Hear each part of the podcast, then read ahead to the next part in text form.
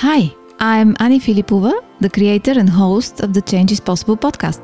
With the help of our guests, we'll uncover practical advice, actionable tips, and inspirational stories that can help you make your career change possible. Let's tune in.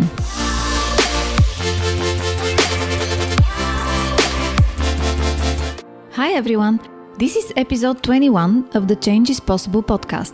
Let me introduce you to my guest today, Stella Kasdagli. She is the former editor-in-chief of Cosmopolitan magazine in Greece, and following over ten years working there, Stella realized she needed to make a career change.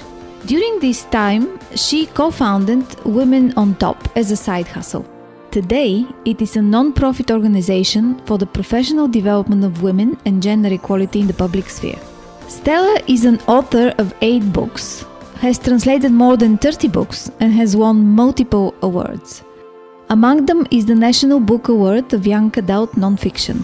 Stella has experienced some interesting career changes, which I am excited to delve into and learn from today. Hi, Stella. Great to see you and welcome to the podcast. Hello, Annie. Great to see you, you too. We had an interesting chat as a preparation to the podcast, and uh, and you told me that you studied uh, French literature. And that sounded very strange to me because I can't imagine. I mean, what were you planning with French literature? What kind of job you were thinking you're going to have? I'm just curious. That's a great question. Well, I had no plan whatsoever. Uh, to give you some background, this was part of my adolescent, I don't know what I want to do with my life phase. My initial decision was that I would like to study to become a, tra- a translator and an interpreter. I did finally become a translator, but my goal then was to be an interpreter and, you know, travel the world and work with, for the European Commission and for international organizations and get to know so many things. So then uh, the school, the translation school in Greece, was outside of the normal examinations that kids uh, had to pass after they finished school. So I had to wait until September uh, to pass my exams. But my parents were not very comfortable with that. So they wanted me to pass the general exams just in case. And I I hadn't studied at all. I, I had terrible marks. I got terrible marks in my general exams. But French literature had very low entry um, uh, scores points. I don't know how it's called in English. You know, the passing level was so low that because I knew so um, well French, I don't uh, anymore because I haven't spoken French for, for a while now, but I used to know very well French then. So although I messed up history and Latin and, you know, everything else, uh, basically, um, because I, I got a great mark in French, I passed. And then what happened was September came. I passed my translation exams with flying colors, and I had to move to Corfu, which is a Greek island, for those of you who don't know Greece very well. So the school is in Corfu, the university is in Corfu, and I had to move there. But when I visited Corfu, I realized that it's such a rainy island with uh, such a, you know, special character and very moody and um, somewhat dark during the week, the, the winter. And I was a depressed teenager at that time. So I really didn't want to spend uh, four years in a gloomy island. Although I love Corfu now, I wasn't ready to, to, to live there at that point. So because I had passed uh, in the French literature school, I said, well, so did I will study French literature and I will become a translator after that. And that was the story. Well, you know, I've done uh, twenty episodes. This is the twenty-one. And and in almost every episode, everybody said the same thing. They didn't know what they were, what they wanted to do. Everybody, everybody without exception. Uh, it's funny. So, and then you finish school, and how did you decide about your first job? What what do you wanted to do after that? So I still wanted to be a translator, and uh, I had uh, started working as one uh, during my first year in university. So the first books I translated were, how do you call those in English? You know, these uh, cheap ones you sell at um, uh, newsstands, the, the, the romantic ones, romantic yeah. stories. Yeah, that one. Uh, so I have translated about twenty of those. It was my oh wow job, yeah. Uh, so at some point I got bored and I thought, what do I want to do? And I really loved magazines at that time. And uh, just a, uh, a few months before I started university, we had a new uh, publisher for Cosmopolitan magazine in Greece. So, you know, a new season for the magazine in Greece. And I was really excited to be uh, reading the articles, which was, which were a bit, you know, a bit uh, lifestyle feministy. Uh, so I was very excited about that. And I thought, well, maybe they do have some translation work for me. So I cold called them and I said, do you need translators? So I started working as one. And then I started writing for them. And then I became an assistant editor. And then I left for London to do my master's. But then I came back as an editor-in-chief in Cosmopolitan. So long story short, I stayed there for about thirteen years in total. thirteen years, yeah. And again, when we spoke earlier, you told me about all the ups and downs of uh, your Cosmopolitan years. Can you walk us through these and lessons learned, experiences? Can you share everything that, that you shared with me uh, before? Sure. Uh, now that I'm counting again, it was actually eleven years in total. So, quite a long period yeah, of time. It was a long period. Um, so... The first thing I learned was that I was really good at cold calling people. So it was a, a very useful lesson for me that when I want something and I know that I have the skills to do it well, I actually can ask for it. And even though I didn't know anyone, I could start forming relationships with people I didn't know. And and this was a huge learning for me even before I passed the door. And then when I started working there, apart from the work ethic that writing and journalism requires, which is something that I learned during my years in the magazine, uh, how to be, you know, on time and how to stick to deadlines and how to be a team player. These are all things I learned while I worked here.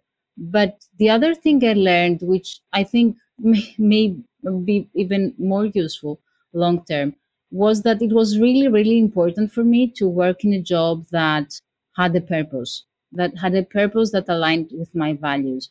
And I know that this is something we, we talk a lot now, uh, you know, after, after the, I would say twenty ten, uh, it has become like mainstream conversation, but it wasn't really at that time. And sometimes we talk about values and and go, and you know purpose uh, at work, but we don't really know what we mean. For me, it was crucial to know that I was working in an environment that tried, sometimes more successfully, sometimes less, less successfully, to empower young women.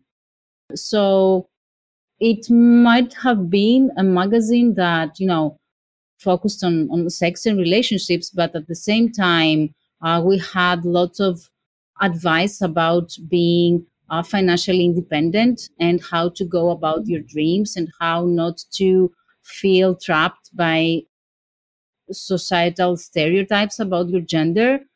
And at the same time, we got letters from girls from all over Greece who had so many questions about how it is to be a woman and how it is to be a, a, a young woman in Greece.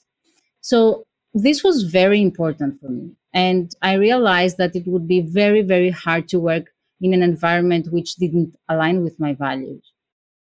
And the last thing I learned, which was the sad thing, I suppose, was that when I don't feel aligned with the work I do, I am not really good at it.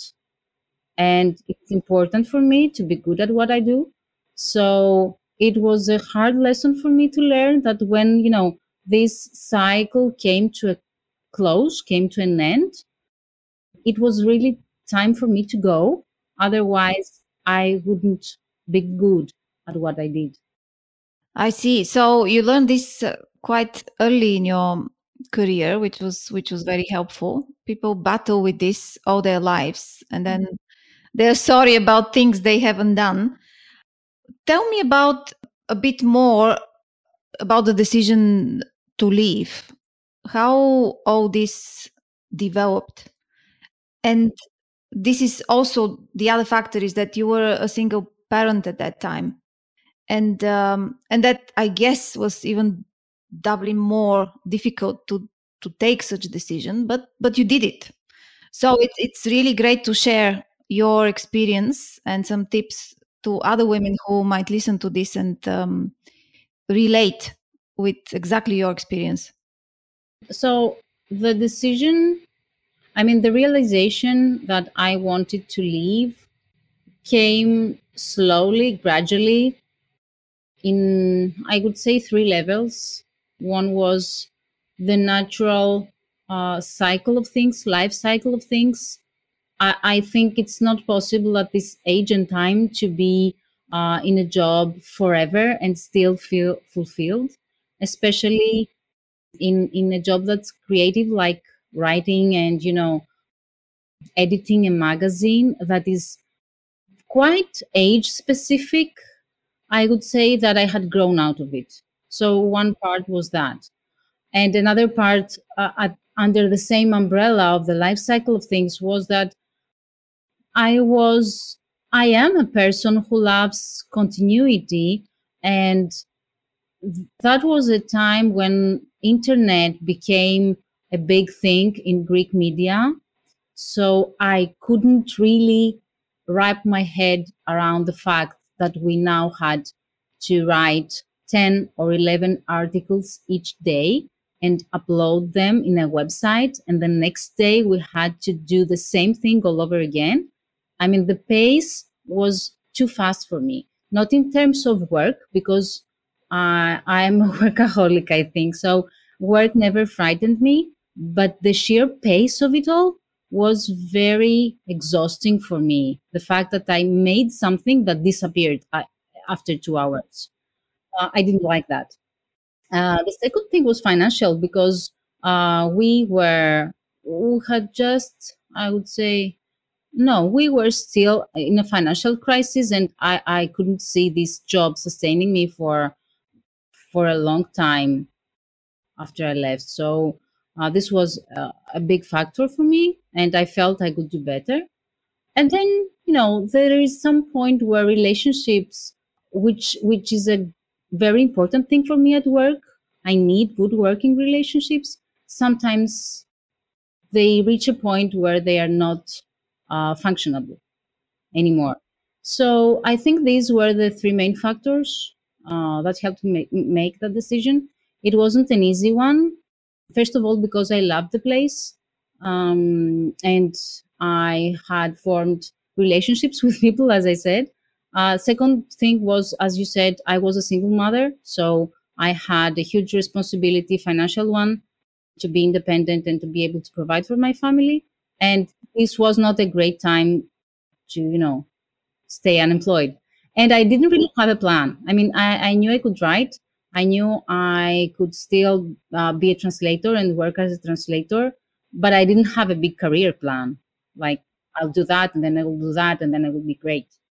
Uh, but yeah, I, I had, first of all, I had to be true to myself, because as I said, I, I felt that I was not good uh, at my work anymore.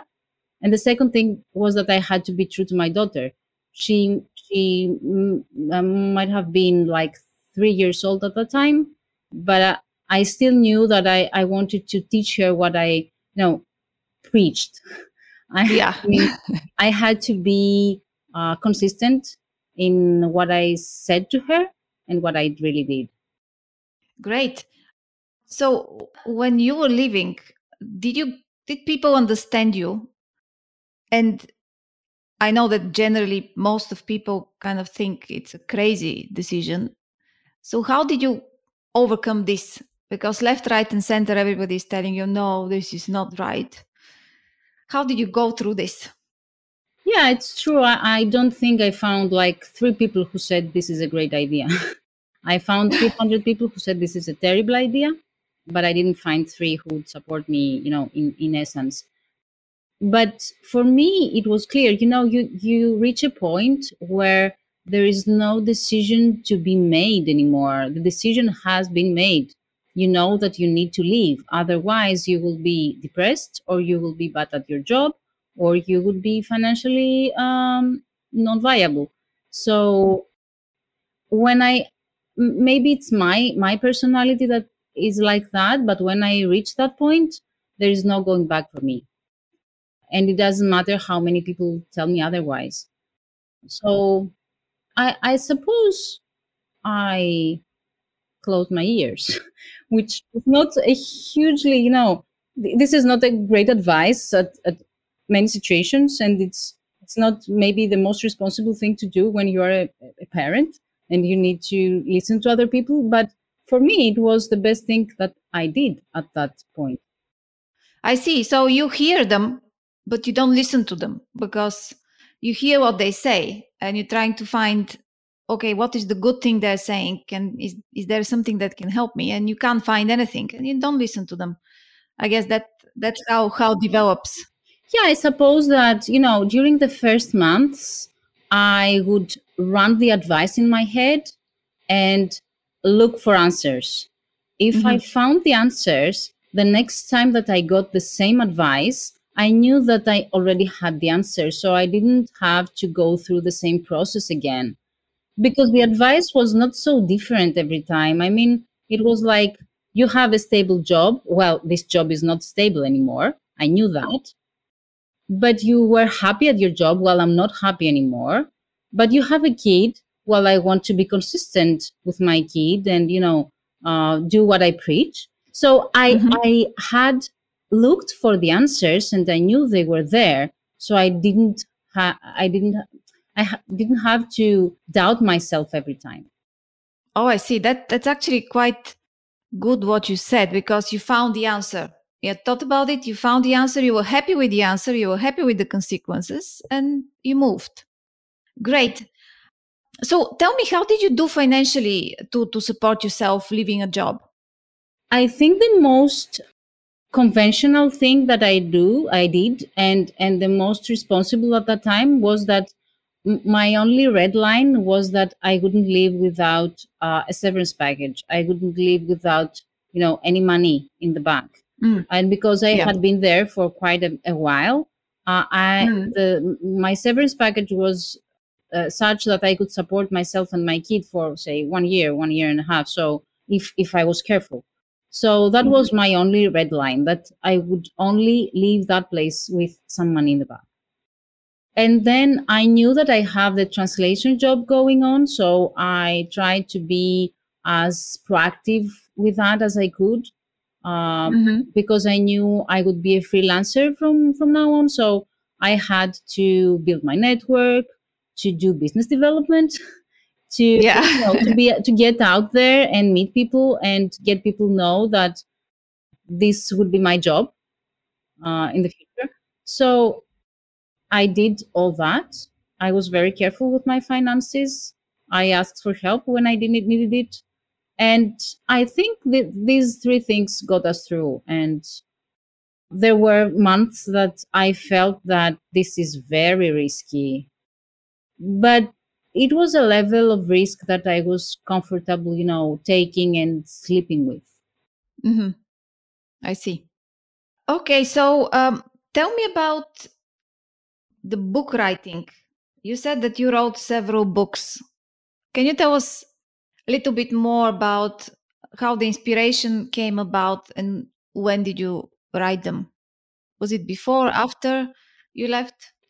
You know, I, I think lots of women who are ambitious, professionally ambitious, fear at some level that uh, if and when they have kids, uh, their career will stall or that they will fall behind in their careers. And this was a fear of, of, of mine as well. But the reality was that my kids were such an inspiration and a force for, for, for me, not only personally, but also professionally, that I think I wouldn't be who I am today, personally, both personally and professionally, without my kids. And I don't mean I would be better professionally, in, in no way. I would be much, much worse. So I wrote, I started writing my first book when, when I was pregnant with my first daughter back in twenty ten. And it was uh, a blog about my pregnancy and first-time motherhood. I wanted to talk about how it's not all rosy and, you know, uh, happy and, um, you know, easy and, you know, and heavenly. Easy. Yeah, exactly. I wanted to talk about the real feelings, which sometimes were hard for me. Um, and writing was the best way I knew to talk about these feelings. So I started a blog, and at the beginning I thought that only me and my husband and, you know, some friends would read it, but gradually it gained um, a huge readership. And after my daughter was born, I decided to submit it uh, as a book to four or five publishing houses. Most of them said, no, we don't publish blogs, but one said yes. So uh, my first book Uh, came out when my daughter was about one year old, and it was uh, published by Patakis Editions, and it did well. But I think the best thing it did for me was that when I, I took it in my hands, I realized that I could maybe write a second book, um, you know, on purpose that right. This time. Yeah. And one step leading to another step, yes. To a third step. Yes, exactly. You build your confidence as you go. And because I, I'm an anorexia survivor, I knew that my second book would have to do with that. So I wrote a young adult book about about anorexia nervosa, bullying, and, you know, teen relationships, et cetera. And this became a big success in Greece. I still go to schools and talk about that. It was uh, shortlisted for the National Book Award for Young Adult Literature. So It will, it went great. When I fell pregnant with my second daughter, uh, I decided to write a book series for, for younger children, which is, is called Princess Athena, and is about an unconventional princess that does things her way. And then my, my latest book was thirty Women Who Changed the World and How You Can Change It Too. And uh, this was the hardest book I have ever written, but it... Uh, It won the, the National Book Award for uh, uh, Young Adult Non-Fiction. And yeah, hopefully it will not be my last, but. Yeah, that was actually my next question. Do you think you write more? I'm sure you will. I will, yes. I think I will. Uh, just the pandemic was, took a toll uh, to my writing, but yes, I will write more. Great. Let's talk about... Um, Women on Top, how the idea for the organization come, how did you found it and how did it develop? Sure. When I was pregnant with my first daughter, I started wondering about my professional future and uh, how I wanted to be and where I'm, I, I'll go from there. So I started thinking that I would like to have a mentor. A woman who has worked in the same field that I have and has, you know, uh, has had the same uh, questions and uh, concerns about her career. So I thought that there should be a place like a network or a community where any woman could find a mentor, irrespective of her professional field. I mean, either she was an entrepreneur or um, an elementary teacher, or a sales uh, person, or anything really, uh, that she could find someone who would help her move forward in her career and answer her questions. So in twenty twelve, uh, together with my first co-founder, Galen Leopoulou, uh, we created a Facebook group and we said, that's what we want to do. Just send us your C Vs if you have more than two years of professional experience. and send us your questions, your concerns about your career, um, if you have one. And we will try to match those two. So we matched uh, mentors with mentees, and it kind of grew out of that. At first, it was just a mentoring network. Today is a nonprofit organization that uh, works in many different fields, the individual empowerment of women um, around professional and economic development. We work with uh, companies and organizations on their diversity and inclusion efforts. And then we do research and advocacy campaigns Um, to advance women's equality in the public sphere. Great. And what do you think were the, the key factors for success? So if somebody wants to establish an organization just like this, what do they have to think about? What do they have to plan? What are the obstacles? I think there is not one way to do this. Um, if someone wants to do it our way, they need to have uh, a lot of patience, because it's not something, what we did was not something that scaled fast. Uh, it was something that was built painstakingly with, uh, you know, great effort, uh, no money. Uh, I mean, we we got no investment and no funding for like six or seven years, and we got no salary either. Uh, but we uh, we were able to bootstrap and and build it from the ground up, and you know, feel that it was born out of our work. And this was a huge plus for us. Uh, we also built our community that way. We built our community one person, one woman at a time, one organization at a time. So you need to have great partners. You need to have patience. You need to have a vision and to know your why, why you do that. You need to... to be able to do many different things at once.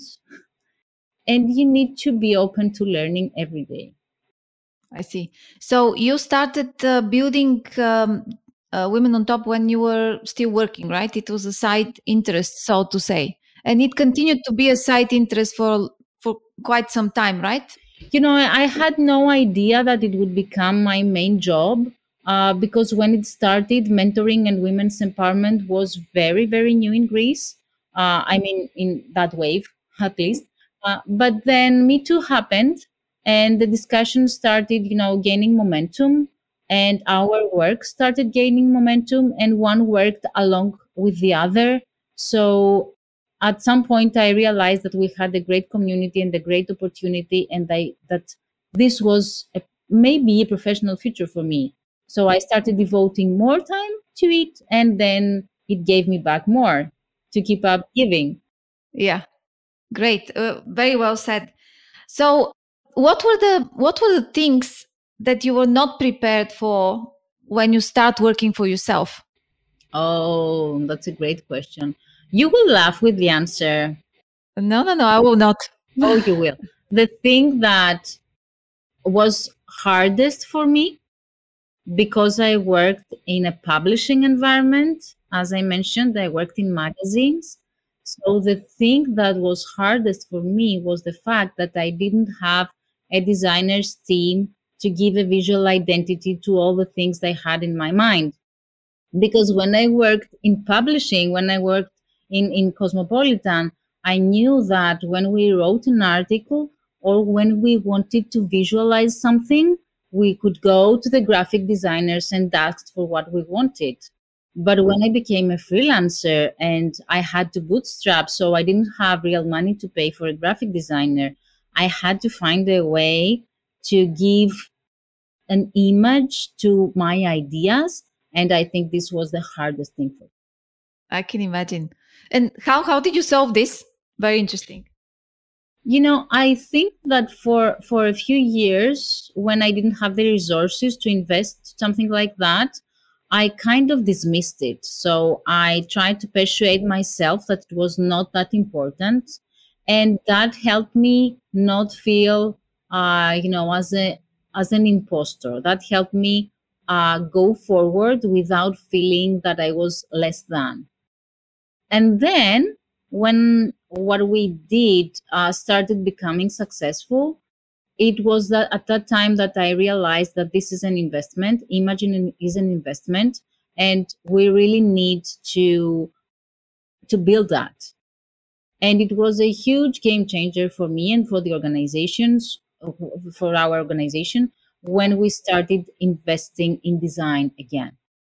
We're towards the end of the podcast.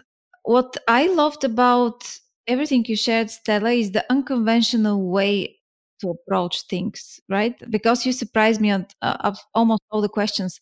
Because when I asked you about the visual designer, and I thought you'll say, oh, I use Canva, or I use this or that. And I said, no, I just ignored it.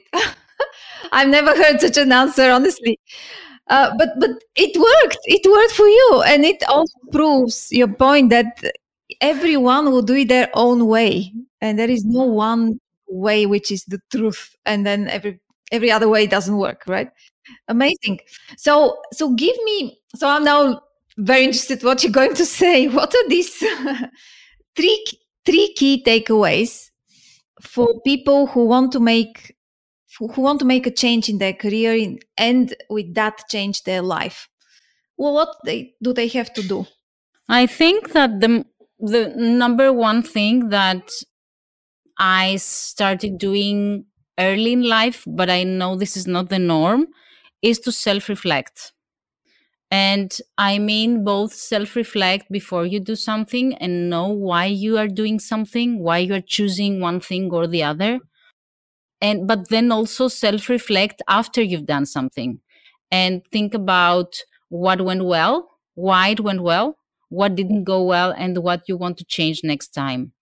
I think that this is really important in any decision you, you make, but especially in these big decisions that carry many risks and many, many rewards at the same time.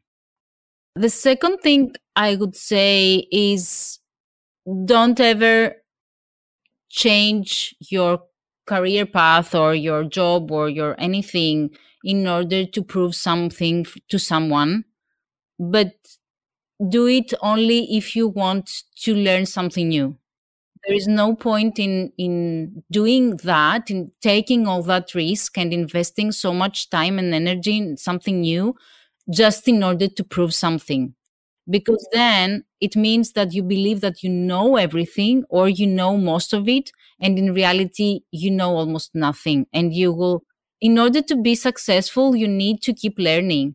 So if you are not open to learning and, and learning goes hand in hand with failing, it's, it's not going to work uh, in the long term, at least. And then the third thing that I believe many women uh, get and men get too long to understand it is that you can't build a network, you can't build a community based on your needs. Your need is to build uh, to build an authentic community, and this needs to come before you need something. So you you you first need to invest your time and your energy in building real connections. And in order to build real connections, you you have to be interested in other people. Otherwise, it doesn't work. So you need to build an authentic network. And then when you need something, your network will be there for, for you and your community will be there for you. But you can't really build a community based on your needs. Great. That was a great ending to the podcast. I was really delighted to speak to you. Thank you so much, Stella. Thank you. Thank you, Ani. I love your podcast. Thank you for listening. I hope you enjoyed the episode today. Please remember to review, rate and subscribe when you have a chance. You can do that on your favorite podcast platform or go to our site, change is possible dot site. Thank you once again and have a great day.